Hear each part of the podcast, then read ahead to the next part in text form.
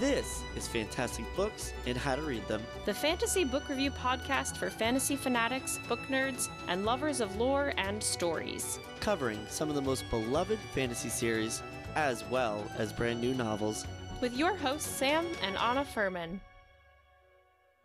Let's see what we're reading this week. Welcome back, fantastic listeners, and an especially warm welcome back to Kingkiller Chronicles fandom. Yeah, it's been a little bit of a break. Yes, a little bit of a hiatus. Things got a little crazy over the holidays, and we did get a little wrapped up into our mini-series Winterset Hollow.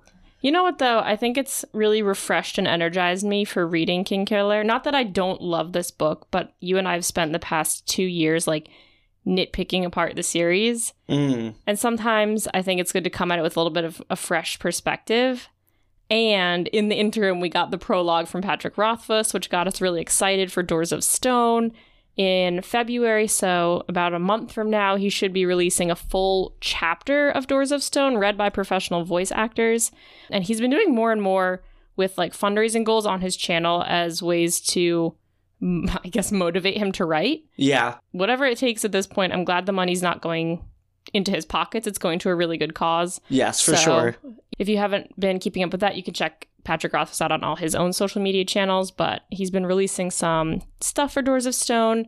Uh, and Sam and I watched a really good video from the YouTube channel Captured in Words that did a full breakdown of the prologue, analyzed what may or may not be referred to in the prologue. And I think my favorite theory that came out of that video was that Kvothe has crafted the Waystone Inn as trap for the Chandrian, and there also might be elements built into the Waystone Inn, like copper in its walls, that help prevent or capture namers. So Yeah, no, it definitely is super exciting. Go check out his channel on YouTube, Captured in Words. I think with all this positive content coming out, it really has invigorated us. I'm so excited to be diving back into this material. me too. Um, I feel like it was nice to get a palate cleanse from our time off, but I am truly thrilled that book three is making some headway.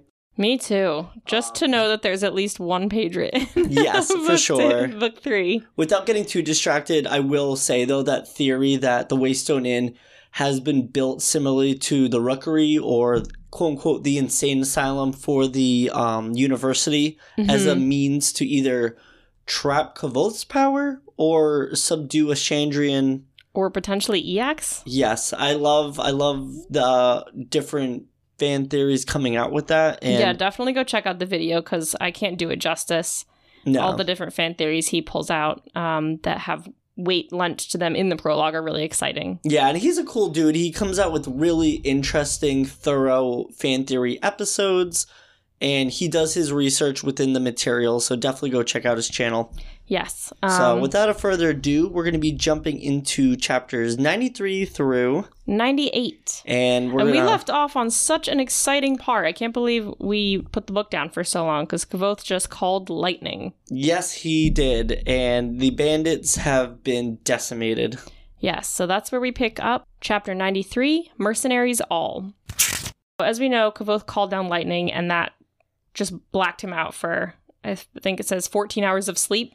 Yeah. Uh, and he comes to, and it kind of surprises the other mercenaries he's with. Like he was cold and clammy, out cold for 14 hours, and then he just wakes up feeling fine. Yeah, that was nuts. And it was a really interesting moment here because while we were reading the chapters, this Mhm. all happened so fast that we kind of get a little snippet, but we don't really understand the full devastation that takes place when Kvothe does this. Like, you know, as a mini recap. Yeah, well, he, He- also gets the explanation of what all the other mercenaries, like his group, saw and experienced while he called lightning down. Right, like this from a, just Martin and um, Tempi's partial experience, you know, Kvothe is like performing terrifying blood magic and is like becoming manic and like psychotic and is like laughing. Hmm and he's like spouting nonsense saying as above so below. And next Yeah, thing you know lightning comes down crashing through the center tree and kind of like arcs out in all directions. And My question for you is because I always kind of imagine it like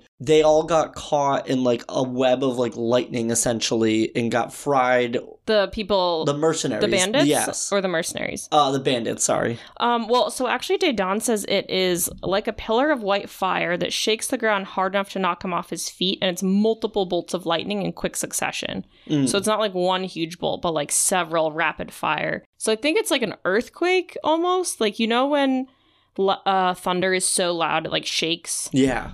I've never been obviously close to where lightning strikes, but that's got to be such an immense like blast of energy. Right. So we know that obviously like the lightning comes down. There's got to be like a radius of like a blast radius. Right. I'm assuming because Kvothe talks about how there's like charred marks on the ground. I'm assuming the heat went down through the tree and then also out along the roots underneath them. So I'm assuming that there was some fires that happened, but he like wrecked the place. Like almost nothing's left standing. most of the trees and shrubs and the the tree he hit is like a, a stump. Yeah, it was a massive tree, but when they do their kind of roll call as far as um who's been killed, Oh yeah. there was um, one sentry killed by da- killed by Dedan, two that had been surprised by Tempi in the forest. Those were way back, right? Right, this is like of all the bandits. Okay.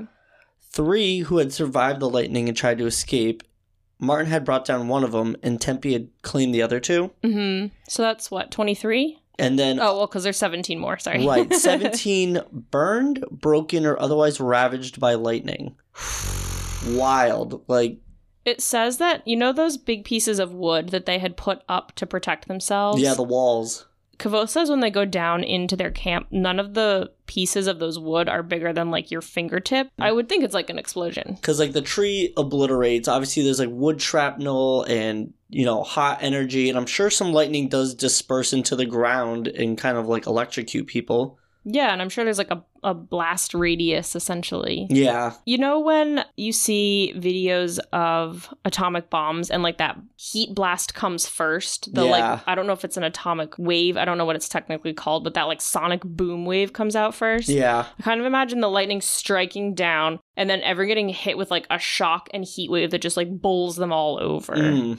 And then followed by like the tree then exploding and shrapnel like flying everywhere. gotcha That's what I thought at least. no that's really cool because i always imagine it like the lightning comes down hits the tree kind of like splinters out in the ground almost like a spider web like shocking a bunch of people Ooh. and then like the tree explodes with like this big blast wave Interesting. So I don't know. Like obviously there's contextual clues when it's written, but I just always was curious how you imagined it as you read it. Yeah, I think I pictured like the lightning striking, kind of blinding everyone, followed by an immediate shock blast, and then like a heat blast, and then an explosion in one, two, three rapid succession. Gotcha.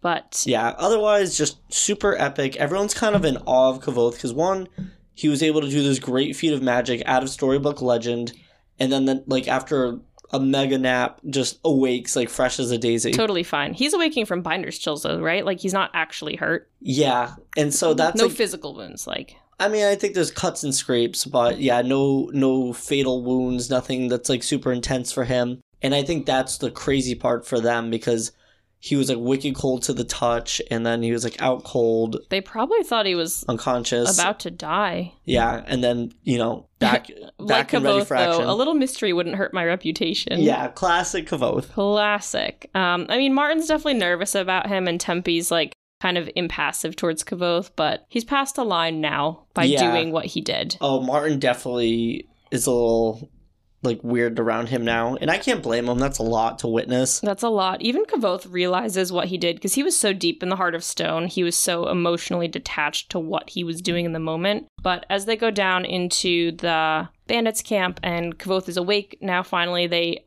decide they're going to burn all of the bandits. Like they can't dig a grave No, big enough for them all. So they have a big funeral pyre. And then Kvothe goes away and looks for the body that he did malfeasance with. And he like finds a quiet place to put him and then just says he crept away and was violently sick Yeah, because he it's disturbing to him what he did. yeah, he opened that guy up. It was not pretty. Which, like, good, Kvothe, you need to realize what you've done. Oh yeah, I think as a reader too, it would you would really question his morality and like ethics at that point. Where if he obviously you got to do what you got to do. it. Yeah, and then afterwards was like fine. Then big dude, hmm, Yeah. I don't know about you. Yeah, I mean, even by the end of this book, I don't know about Kvothe. yeah, I know this is like the beginning of his. He becomes a bit of a loose cannon, is a great way to describe it, where it's all for his perspective of the greater good, and like that's how you see so many heroes fall to villainy. Like Yeah. their One pers- thing that's interesting, like you said, this is the beginning of that. In the next couple chapters, when he visits Felurian, he says no men ever leave Felurian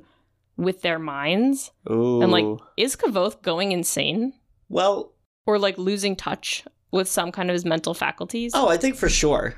As we have explored his life, like if we're talking from almost the black and white perspective of childhood, like what's right, what's wrong, what, you know, family figures or authoritative figures say what's right and wrong. Mm-hmm. You get his time in Tarbean, where he's had to do things to survive, and he's done a ton of things he's not proud of Right. thieving, killing, hurting. mm-hmm. Then we get his time at university, and you know what they say is people who study these subjects, especially things like naming and sympathy, it kind of cracks at your mind a little bit. Yeah. So we have this like chipping away at his like mental structure, maybe his morality, Mm-hmm. and then you know he's getting thrown into the real world and having to do these things. So I think over time, not that he's like fully going insane, but his mind is definitely getting chipped away at.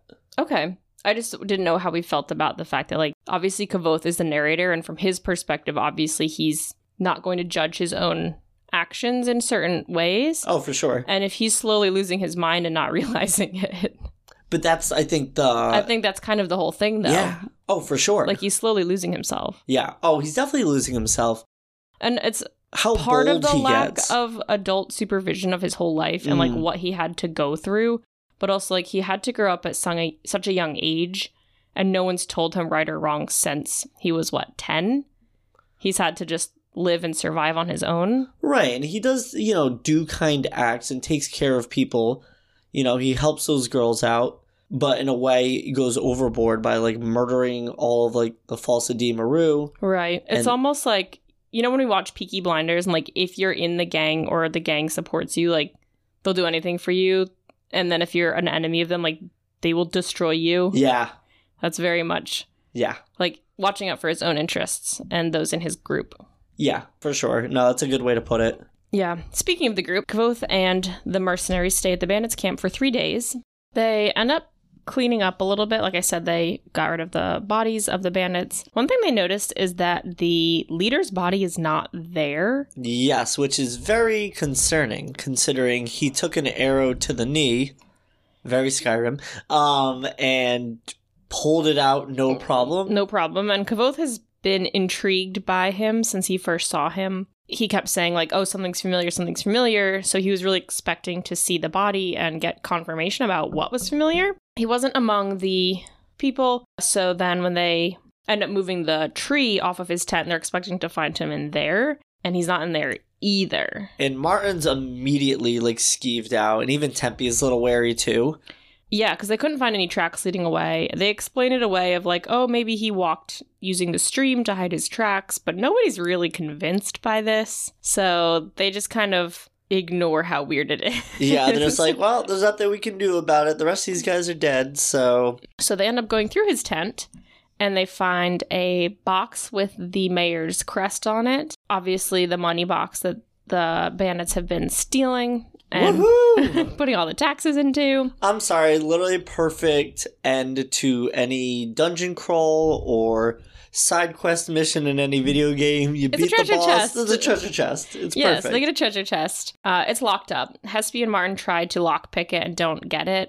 And Kvothe is like, oh, I may as well try. He doesn't really want to advertise he's good at picking locks because that's not part of the reputation he wants. no, and I do love that Hasp is like, all right, Taborlin, why don't you give it a shot? Oh, and of course, like the perfect Kvothe thing happens. Like he quotes Taborlin from the story, says Edro, and hits the chest, and it pops open. Yeah.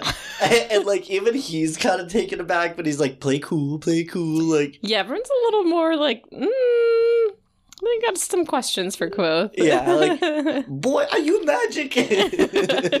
He's magic. Oh yeah. So he he just doesn't say anything. Classic Kvothe, like we always say, he just wants it to be part of his reputation. But they open the box, and inside is, in addition to a bunch of money that Kvothe estimates is about 500 silver talents worth, which he says is enough money to buy a good road sized inn or an entire farm with all of the animals.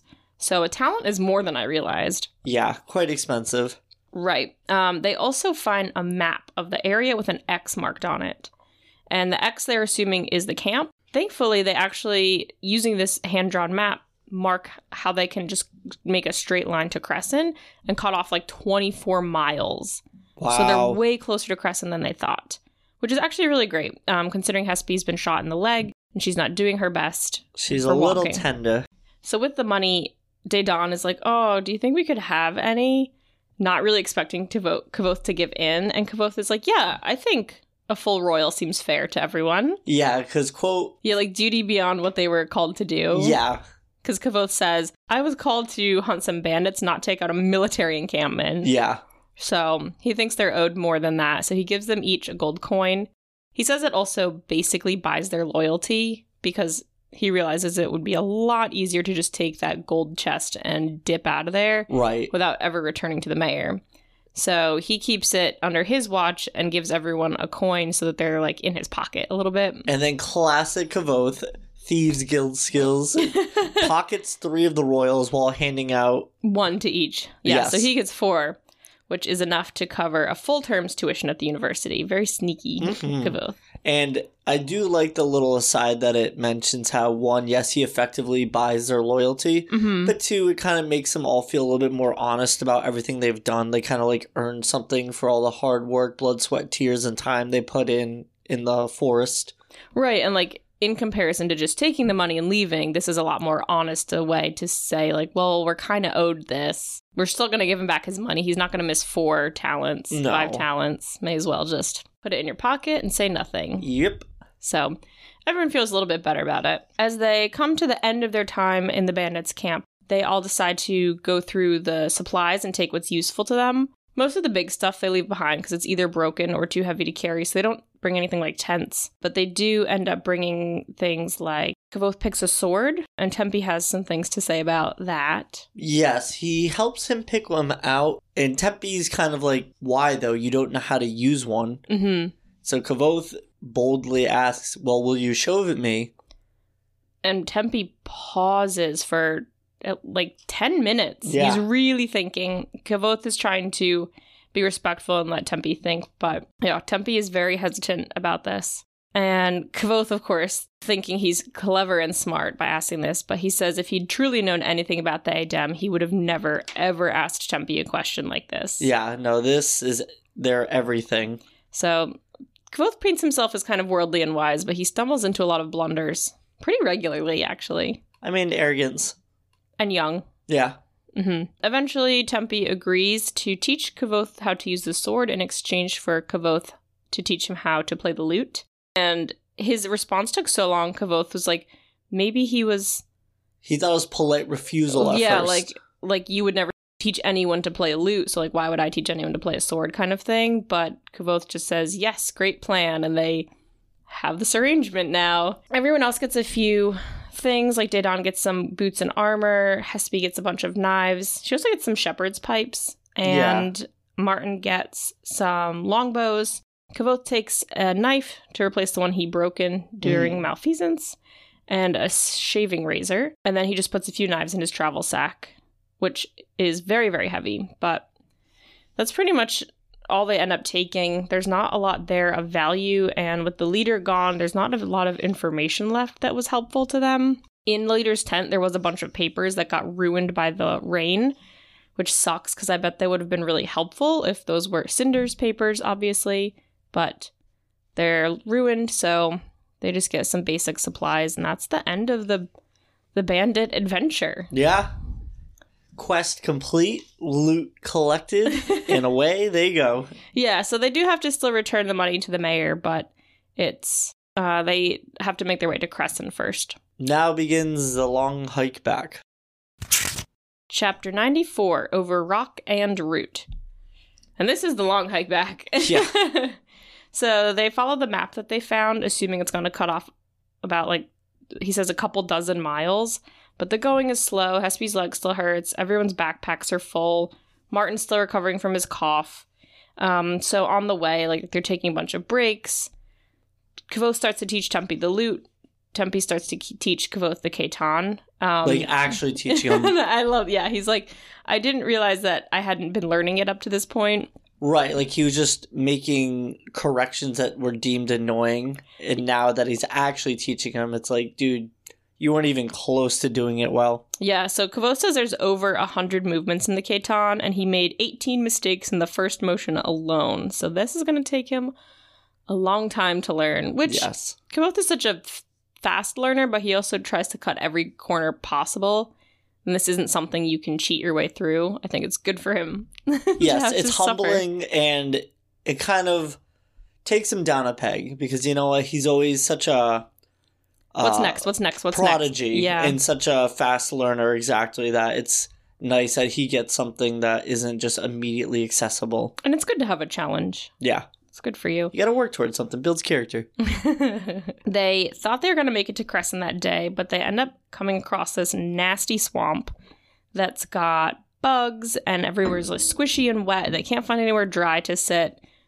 Dedan freaks out about a mosquito that he says is like as large as uh sipquick, so like hummingbird sized mosquito. I know you hate I hate bugs. I would not do well in like the bog of terrible. So gross. I love Kvothe says like suggests maybe it was a sipquick, and Dedan says quote unquote. He suggested several unpleasant, unsanitary things I could do to myself at my earliest convenience. yeah, so they're in this disgusting swamp, and they're there all day. The moon is full. It's nighttime now. The moon is full. Keep that in mind, um, because Felurian is out and about. They are trying to just like find somewhere dry. They end up cleaning themselves a little stream, but like everything's like muddy and gross for a while. And as they are putting their dry clothes on after cleaning themselves up, they hear singing. And they're like, oh, yeah, cool. We must be near the Pennyworth Inn. We must be hearing people. So they start following the sound of this voice, assuming that they're basically where they and intended to be. And it is not. it is Felurian. dun dun dun. So this chapter's really quick. Uh, they all just kind of come across her and see her singing in a stream. One thing that's really kind of crazy is like everyone's shocked, and the chapter ends with Kvothe saying, "I do not believe in fairies," but he believes in the Chandrian, and they're associated with fairies and the Fae and like fairy stories. So I'm really surprised that he even says that. I think it might just be like an outright denial thing. Like I think he's so aghast. Oh, maybe You know like what I trying mean? to convince He's trying to be logical. maybe it's like you know when people say like I must be dreaming, and then do that stupid pinch themselves thing. hmm I think it's very much like that. And Kvothe, I think, always has a need to feel like he's in control. Oh yeah, So I don't think for him to logically be like, that's definitely Felurian over there. Like he'd be like, this can't be real. Like there's no such thing as fairy tales. Like what am I what am I seeing here? it is interesting that they all recognize her immediately for who she is, and not just a naked lady in the woods taking a bath. I mean, if she was like as beautiful as is described as like beyond compare, and I guess I think the big giveaway would be if they recognized the weird cadence in words that she was singing. Oh, you make a good point. Because if we remember, I believe it's Dedan's story of Felurian. The song she sings is in a completely different language. yeah, and that's actually how chapter ninety-five opens. So, chapter ninety-five, chased. uh, yeah, so that they hear her singing, and it's exactly Ooh. as Dedan had remembered, which is really Double interesting. meaning. Oh, in the chapter title. Chased, because obviously Kvothe chases her. Oh, like C H A S T E. Chase her physically, like the proper spelling of the title, but before this, he is chased like he's a virgin. Uh oh. Mm, little double meaning there. All right.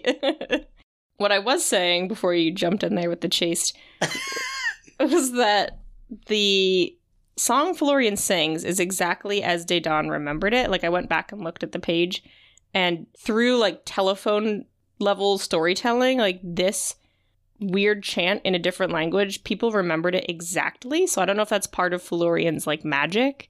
If you hear her song, it's like implanted in your brain Oh, good point. which is kind of cool. Uh, I don't know if it's really important for it to be, but yeah, I thought that was kind of strange that he'd remembered it word for word exactly. Kvothe is lured in by the sound of her voice. It's very interesting. He says it's like not really like a voice he had ever heard, but it also reminded him of something he couldn't press his finger to, which I think is just like the description of her voice. But at the same time, having just had the chapter where he kept saying, there was something so similar, there was something so familiar, there was something that nagged at the back of my mind about Cinder being the bandit's leader. I didn't know if somehow he'd ever come across Felurian before because he kept saying her voice sounded so familiar. I think this might be a moment where everyone always accuses Kvothe of having Fey blood. Ooh. And if this is something that is true and part of him, maybe it's even though it's the first time him recognizing or seeing these things, there's such an ingrained component of him that's familiar with these creatures ah, that even though it's a first time experience, somehow it is familiar. that would be cool. Just a thought. Especially because he grew up with so much music and Felurian singing. We don't know if there's any kind of connection between the Edema Ruh's music and the Fey realm, but that has been posited a little bit in some fan theories. One thing I wasn't sure is is this swamp connected to the Fey somehow? Like they're talking about these gigantic mosquitoes and things that seem a little unreal in this swamp. Are they brushing against the edge of the Fey without realizing? Definitely on the full moon for sure. Yeah. I don't know. And I like that they describe Felurian like at the end of this like brook, it's all lovely and stuff, because how bad would it be for her to like show up in the middle of like a gross swamp and be like, ah, ah you wanna hang out? like gross. No, she wouldn't be in there. No, I know. I'm just being ridiculous. um, yeah. She definitely has some allure though. Martin is standing behind Kvothe saying like no no no no no, covering his hands with his ears, trying to convince himself not to go. Yeah, he is so deep rooted with his vintage like superstitions. It wants He's nothing to do with like the supernatural or anything that has any magical connotation to it. Right. Her singing reminds me of what is it in Greek mythology that like Siren song. yeah, Yeah. that lures people to their death. Oh, totally that. So I think Martin's being very logical here and from his perspective knowing what the result is if you follow that song, like he is doing his best to stay away. Yeah, Dedan's just like covered in a sweat. and eyes are like, saucers right now. and Tempi's just surprised and kind of standing there still.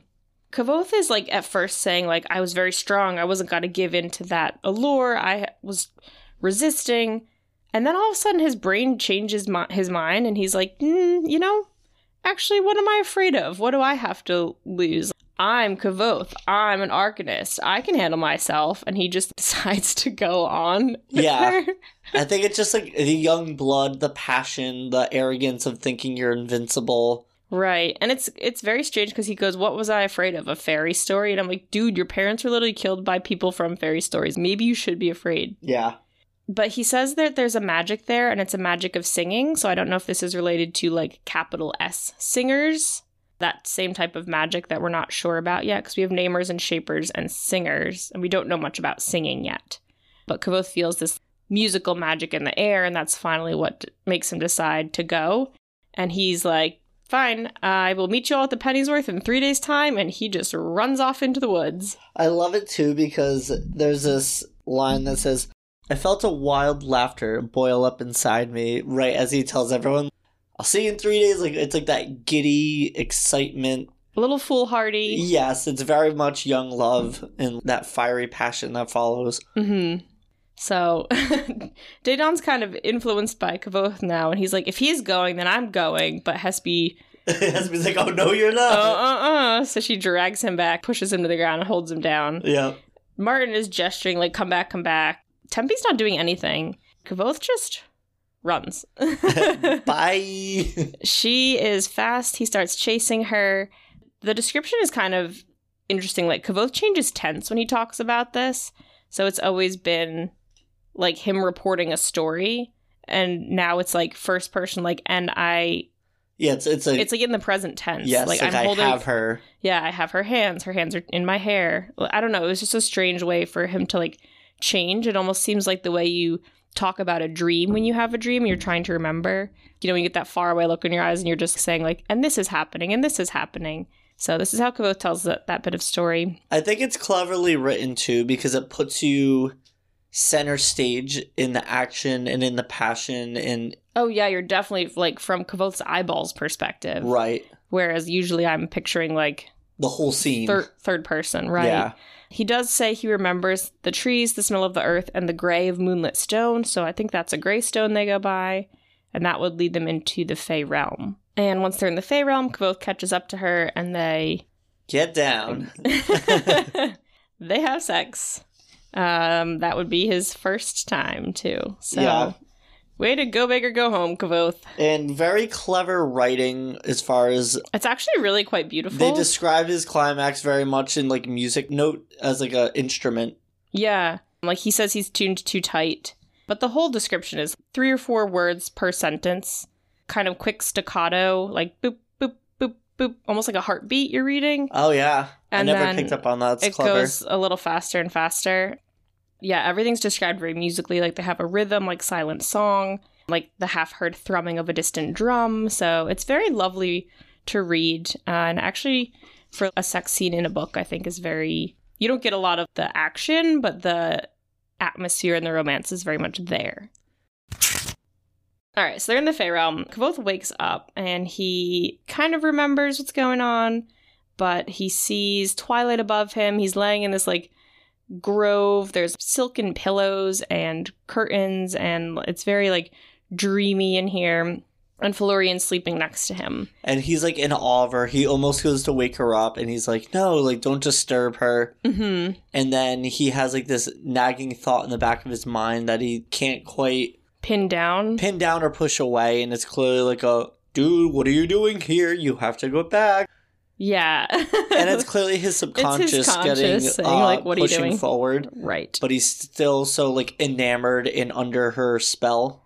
And we don't know what is up in the Fey realm. Like, is the rules of magic totally different? Is there just Felurian magic in the air that Kvothe's like breathing in and like absorbing? I feel like the Fey Realm definitely amplifies any and all magics, as we see with this upcoming confrontation. Yeah, it definitely does. I just didn't know if it was like because it's just a magical place. Like there's magic in the air and he's kind of falling for it and he doesn't it's not something he's used to.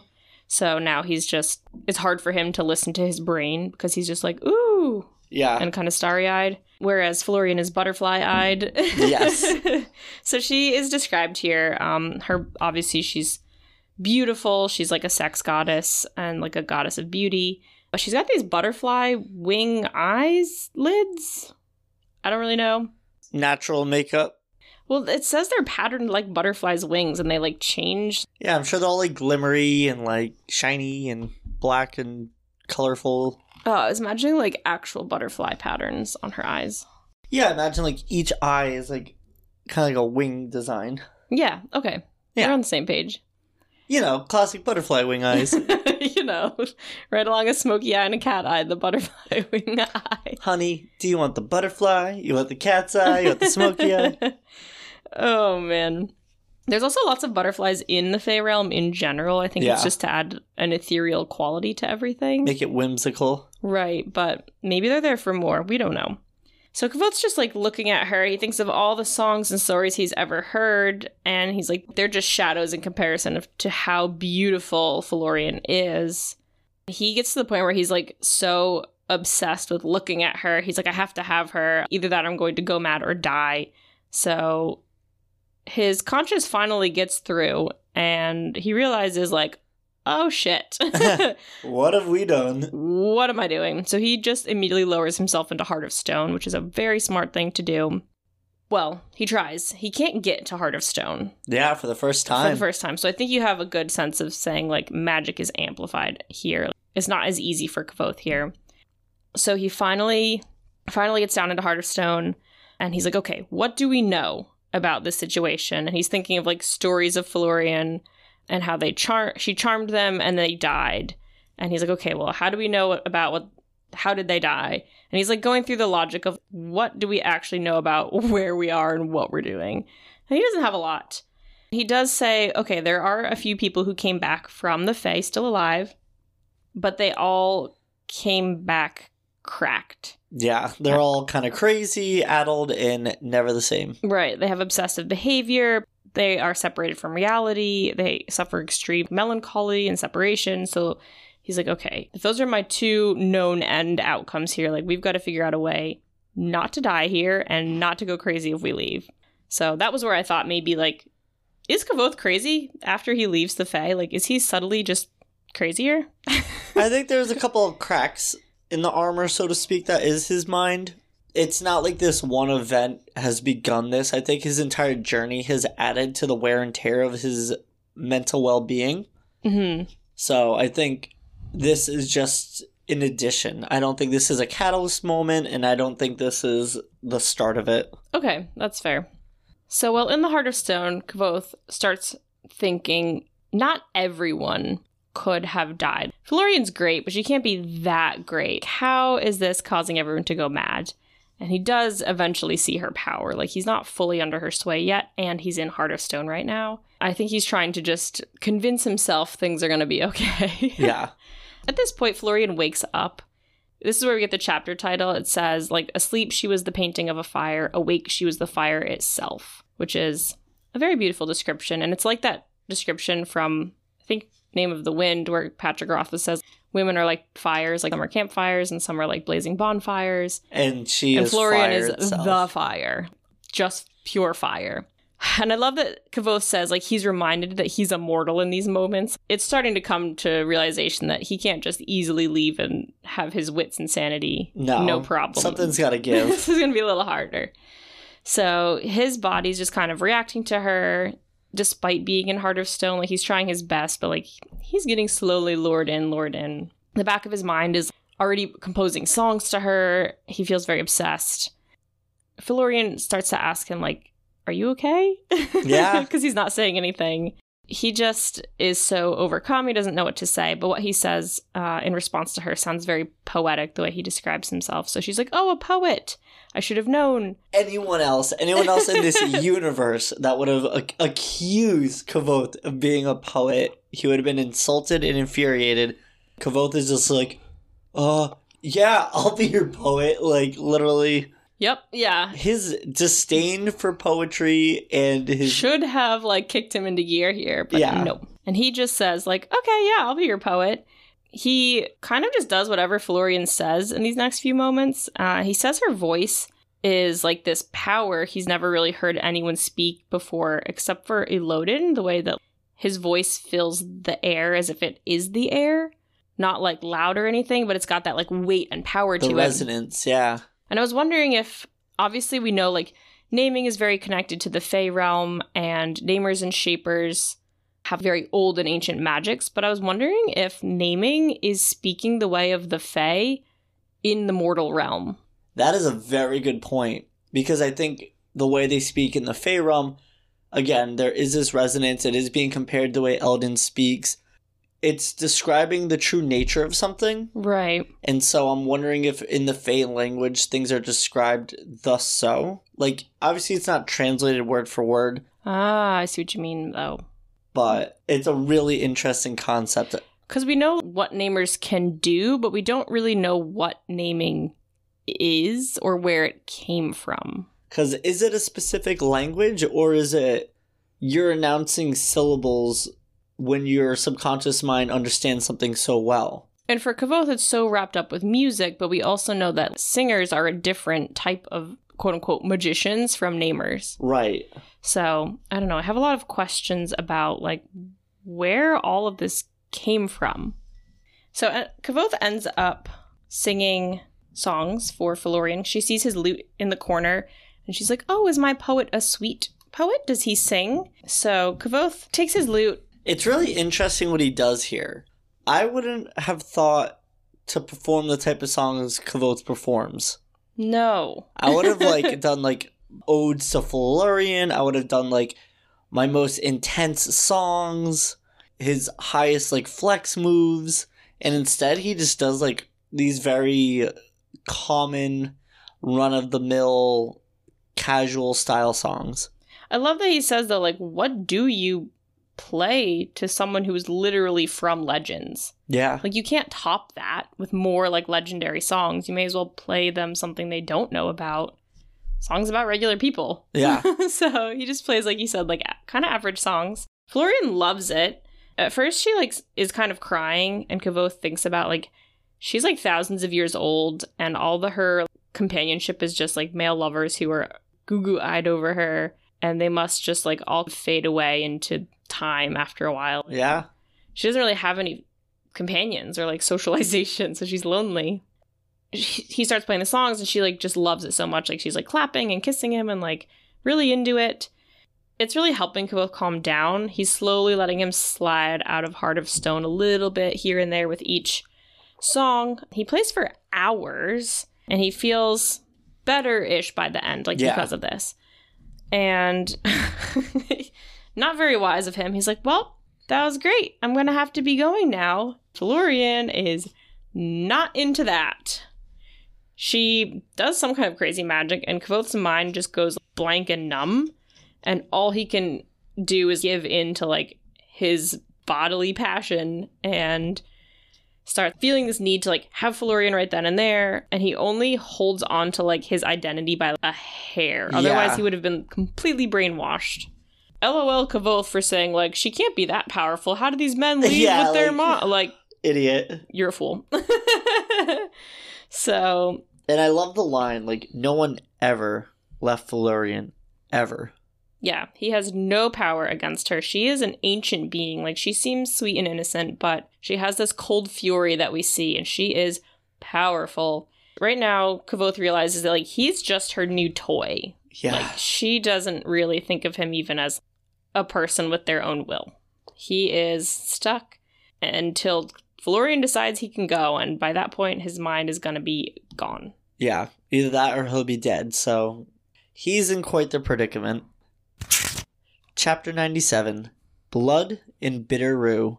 Also, like love this title. bitter edema Rue because Yes, both bitter about exactly and like he's like ruining the day mentally that he decided to go to her because now he's trapped here he's also rueful in the essence that you know he's not in control of his faculties in this chapter hmm And at one point, it says he tastes blood and bitter Rue, like in his mouth. So there's Right. a lot of meanings to this chapter. very very clever I love it. i love dissecting these chapter titles i think they're very well intentioned Mm. Yeah, you always are good about picking them up. Yeah, we pick up right where Kvothe left off. His control is slipping away. He's like sweating, trying to like resist, but it's not working well. And he's mad because like his mind is the only thing he's ever had that's been his, which goes all the way back to that conversation he had with Maer Alveron about like inherent versus given power and why Right. Kvothe always chooses the power within. Because that's great callback all he's ever had. And he's getting mad that his power against Felurian is melting and he's just becoming almost robotic in response, not like impassionate, but like he can't control his body or his mind at all. However, he managed to slowly escape from her. He used either like his heart of stone or just his anger about what was happening to him to like preserve a tiny little bit of his mind to himself. I love the way this whole chapter is written. It's gorgeous and it's you can just feel the struggle and it's so engaging where even just like this small part of him where he's now like in his heart of stone he's you know nursing the small flame of anger like no one did this to me if anyone ever takes control of my mind like it'll never be on anyone else's terms like Kvothe is so frustrated He is. So he's like going back and forth. Allure is too, so powerful. He tries closing his eyes, but he says that makes it worse. Um, so he's having this like hefty internal and mental struggle right now. Suddenly, something in his mind snaps, yeah and he flashes back to being a child in Tarbean and how he had this conflict with these boys that jumped him and ripped his clothes off him and held him down, and then Kvothe just like in self defense took a loose cobblestone mode. and like fought his way out, like broke one's leg, broke one's head. Like he just goes out of control completely. None of his mind is left in that moment. So this is where Kvothe is feeling like he is. So he's like, I was that feral boy again, and I felt something deep, deep inside myself, and I had to like hold on to that. So he is having this weird mental Yeah, you're struggle. like in this primal survival mode at this point. He's trying to keep all of the pieces of himself together, remind himself who he is. He's like, okay, I'm Kvothe the Trouper. I'm Kvothe. I'm a Edema Ruh. I'm a student. I'm a Re'lar. I was a musician. I was Kvothe. And he keeps saying everything in past tense, which is kind of weird because he's trying to remember so hard. And he like feels like, completely detached. Yeah. And then all of a sudden he stands up above Felurian and his sleeping mind is woken up. Everything looks clear and sharp in a way he's never seen it before.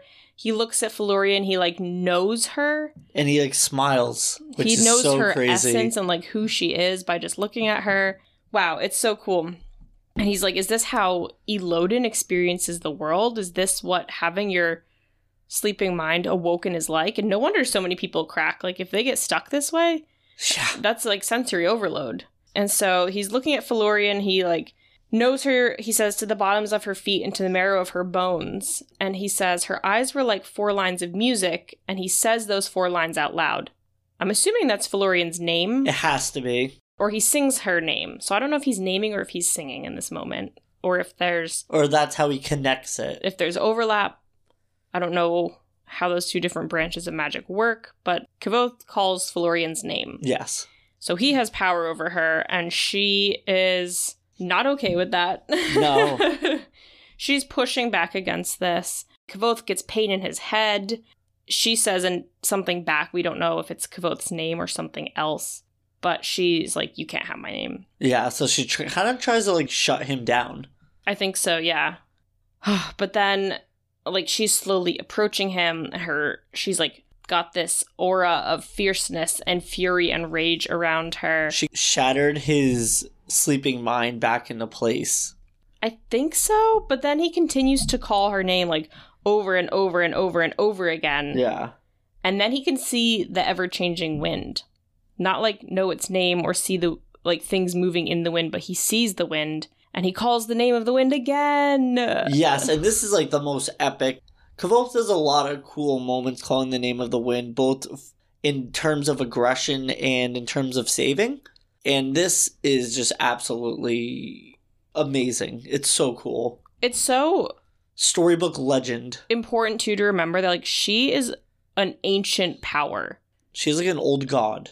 Right, and he has in this moment enough power to use the name of the ever-changing wind to like wrap her up in this ball of like silver air basically and entrap her. So Kvothe is extraordinarily powerful. I think we like to forget that because he does boast about himself a lot, but he has these moments where he has this untapped raw power. And I think, and this is what I finally wanted to discuss, was that we have these moments throughout the book where people say, oh, you know, Kvothe seems to have a touch of Fey in him. Mm-hmm. And now that he's finally in this realm, does that inner blood or ability Come out. come out Mm. stronger than just if someone was a namer? Being part of this realm, does right, it like give him a maybe not fully senses? mortal. Yeah. Interesting. I definitely think it does because he has this power that comes out of left field, it seems like. He shouldn't be able to overpower Felurian. Right. She should be way more powerful than him. But he pulls her up above the ground in this orb of air Wind, yeah. and wind and has this very detached moment where he says, Oh, I could just kill her right now. But I won't. Like, the world's better with Felurian in it.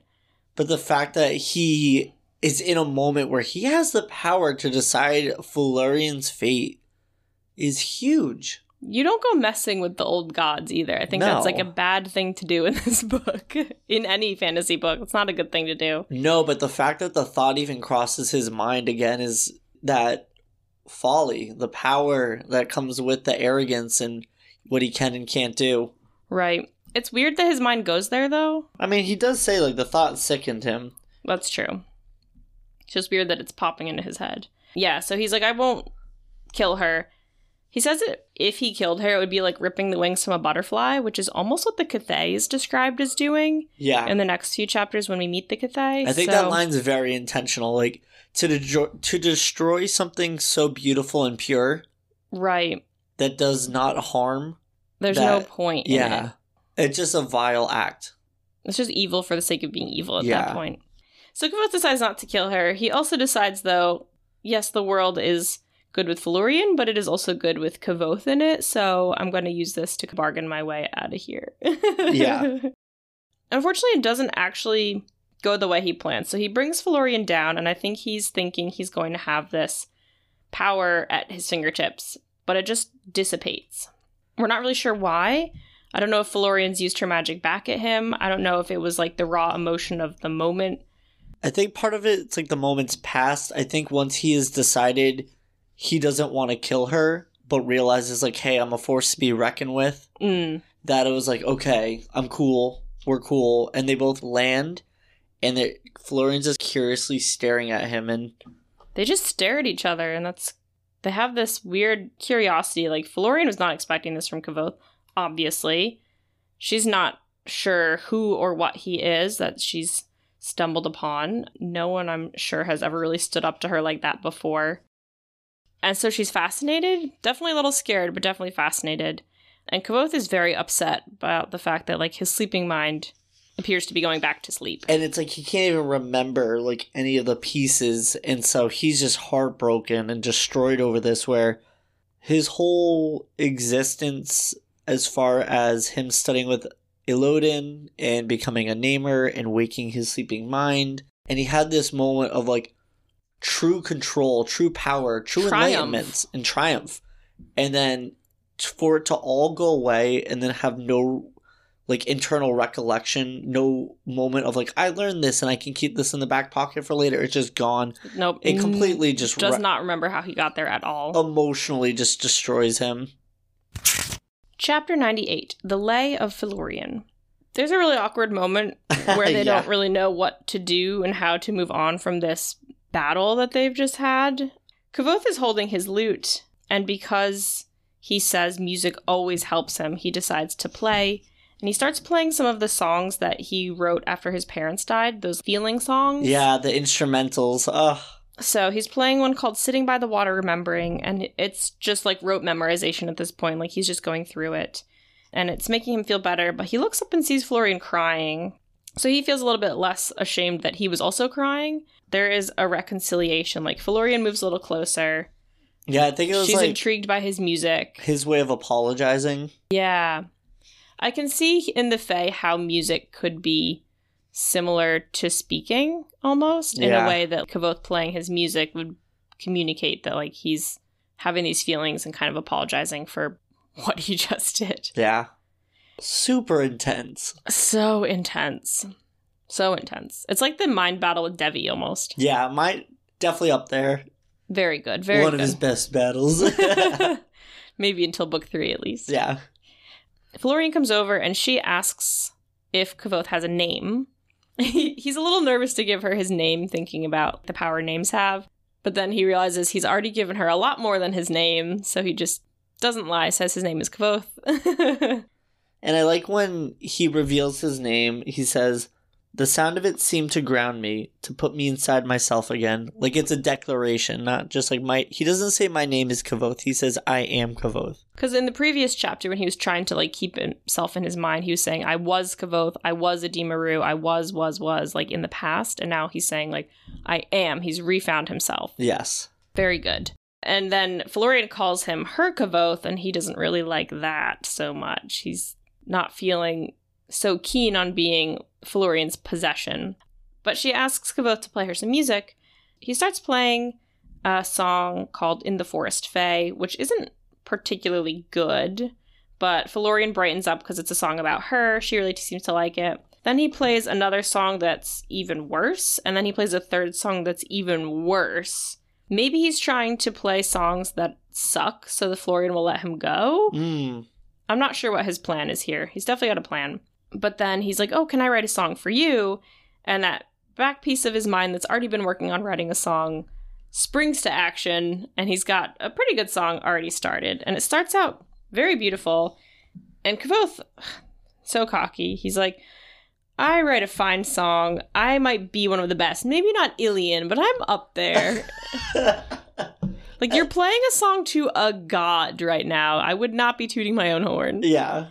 I don't know. I I know our fan base with Kingkiller Chronicles, some people can't stand like the Kvothe arrogance. But I don't mind it. It was just in this moment I was like, you better watch yourself.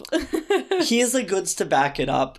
I consider myself sometimes to be a little bit of like a ham, so I love these cocky, arrogant moments because it's just I don't know. I have such an endearing joy for Kvothe. I love him. I would just be nervous telling like literally, like I said, a god like you're good at anything. Like I feel like that'd be like rocking, walking up to like a rock and roll legend and being like, "Oh, I play guitar a little bit." Yeah, no, I totally get where you're coming Like, from. obviously, she's not a god of music, but she's probably got pretty high standards. oh, for sure. so she's um yeah, I wouldn't be too keen on showing her my skills. Uh, and speaking of her high standards, she is kind of insulted by Kvothe's song. It's intentionally insulting, but yeah, he does not do the nicest justice. job. No. No. So he starts out with this beautifully written song, and Felurian is really into it. She's like got tears in her eyes. She's so still. She's enraptured. And then he starts to use not like the nicest lyrics. Like he's talking about her skills in love are like, they'll suffice, and she's nice. Not really flowery language. And she, she cuts him off, and she's like, what? nice. What? And it was like, well, it, it was nice. I don't know. Like Hurts. playing the idiot here. It, It- doesn't really work to his advantage. Felurian sees through him pretty quickly, but Literally, her expression was a storm of rage and disbelief. her eyes flashed pure fury. Yeah, you don't insult the gods. Fool, fool, full of a took. Right. So Kvothe plays the well, I've never done this before. How am I supposed to know what's good and what's not good? And she's like, I'm Felurian. It doesn't get any better. yeah, Come on, kid. But it's also funny too because she's like, I think you're lying. Like, you can't not have ever been with a woman before. Like, you were pretty good. And Kvothe says he hates being called a liar when he's actually telling the truth. So it's not really working to his advantage for a second. he even says, "I'm not a complete rube. I've read a couple of books." Yeah, he's digging himself in deep here, of really trying to hammer home that, like, I don't know what I'm doing. And the whole reason is that he's saying, Well, how do I know you're actually as good as you say you are? Because I've never been with anyone else. I can't finish the song if I can't compare you to anyone else. The song's never going to get better.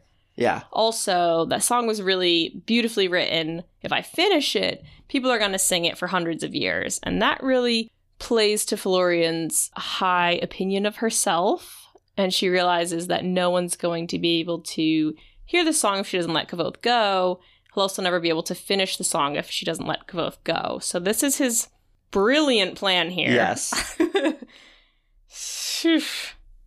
Pretty lame plan, if you ask me. He's going out on a limb here, but he doesn't have a lot of other advantages. I actually really enjoy this because I think it's the best thing Kvothe could have had to offer as far as an escape. That's what I mean. Like, he's doing the best he can. It's just like, it's a pretty lousy plan. I think it's better than anyone could have ever come up with. I'm just saying it's lucky that she agrees to it. Oh yeah, That's more what I meant by a lousy plan. She could have just been like, You're dumb. You're stuck here forever. no, that's true. Yeah, she could have just been like, uh, no, Or like, I'll call your bluff. No. no, and I'm done with you. Goodbye. Like, Yeah. Thankfully, somehow it works out a little bit. So she says, "You prom have to promise that you will come back here to sing the song, like if you finish it." And Kvothe promises yes, and I think that's gonna come back and bite him in the butt in mhm. book three. You can't just promise to come back to the Fey realm to Felurian and not go. Yeah, So a little nervous about this deal he's made, but it is going to get him out of the Fey realm eventually. But yeah, the chapter ends with them rolling into each other's arms, so he's not leaving yet. No, and there's a lot of work to be done here, and not just the fun kind. Um, obviously, we're gonna get into oh, my favorite part, the Cthaeh meeting. that, which is huge and a catalyst for a lot of events that are going to A take lot place. of everything. Yeah, pretty much everything. Felurian has to make Kvothe his nightshade. I remember that there's definitely like very fine details written in that chapter I want to look at when we get to it because I saw a fan theory that the cloak that Haliax wears may be a shade made by Felurian. Ooh, that's really cool. And so there might be a connection between them there. There's also like Felurian and Ferula is Cinder's real name, so I don't know if the Fae names have a lot of connection or are intertwined in some way. They Mm. seem kind of similar to be too coincidental. Right. Patrick Rothfuss does things very intentionally for a reason, so. Right. So I definitely have some things I'm really excited about with the Fae Realm stuff coming up, and I'm glad to be back into the Kingkiller Chronicles. Yeah, no, this is great content. I absolutely love it. There's always so much to kind of pick apart and dissect. Yeah, I have probably like a running list of 900 fan theories in my brain at any time, and they definitely don't all fit together, but it's exciting to come across them like in the book, like all the the clues and details for all of them as we read. Yes. So until then, fantastic listeners, happy reading. And don't forget to check out the Winterset Hollow miniseries. Oh, absolutely. Please. It was an absolute joy to read. And coming up, we have an interview with the author. Yeah, so very excited for that. Okay, so now, until next time, happy reading. Thanks, listeners. If you're looking for more, check us out at fantasticbookspod.com, where we have book reviews, reading list suggestions, merch, and you can even send us a message. Or find us on Facebook and Instagram at Fantastic Books Pod. And if you like what you've been hearing, don't forget to leave us a review. Thanks. Thanks.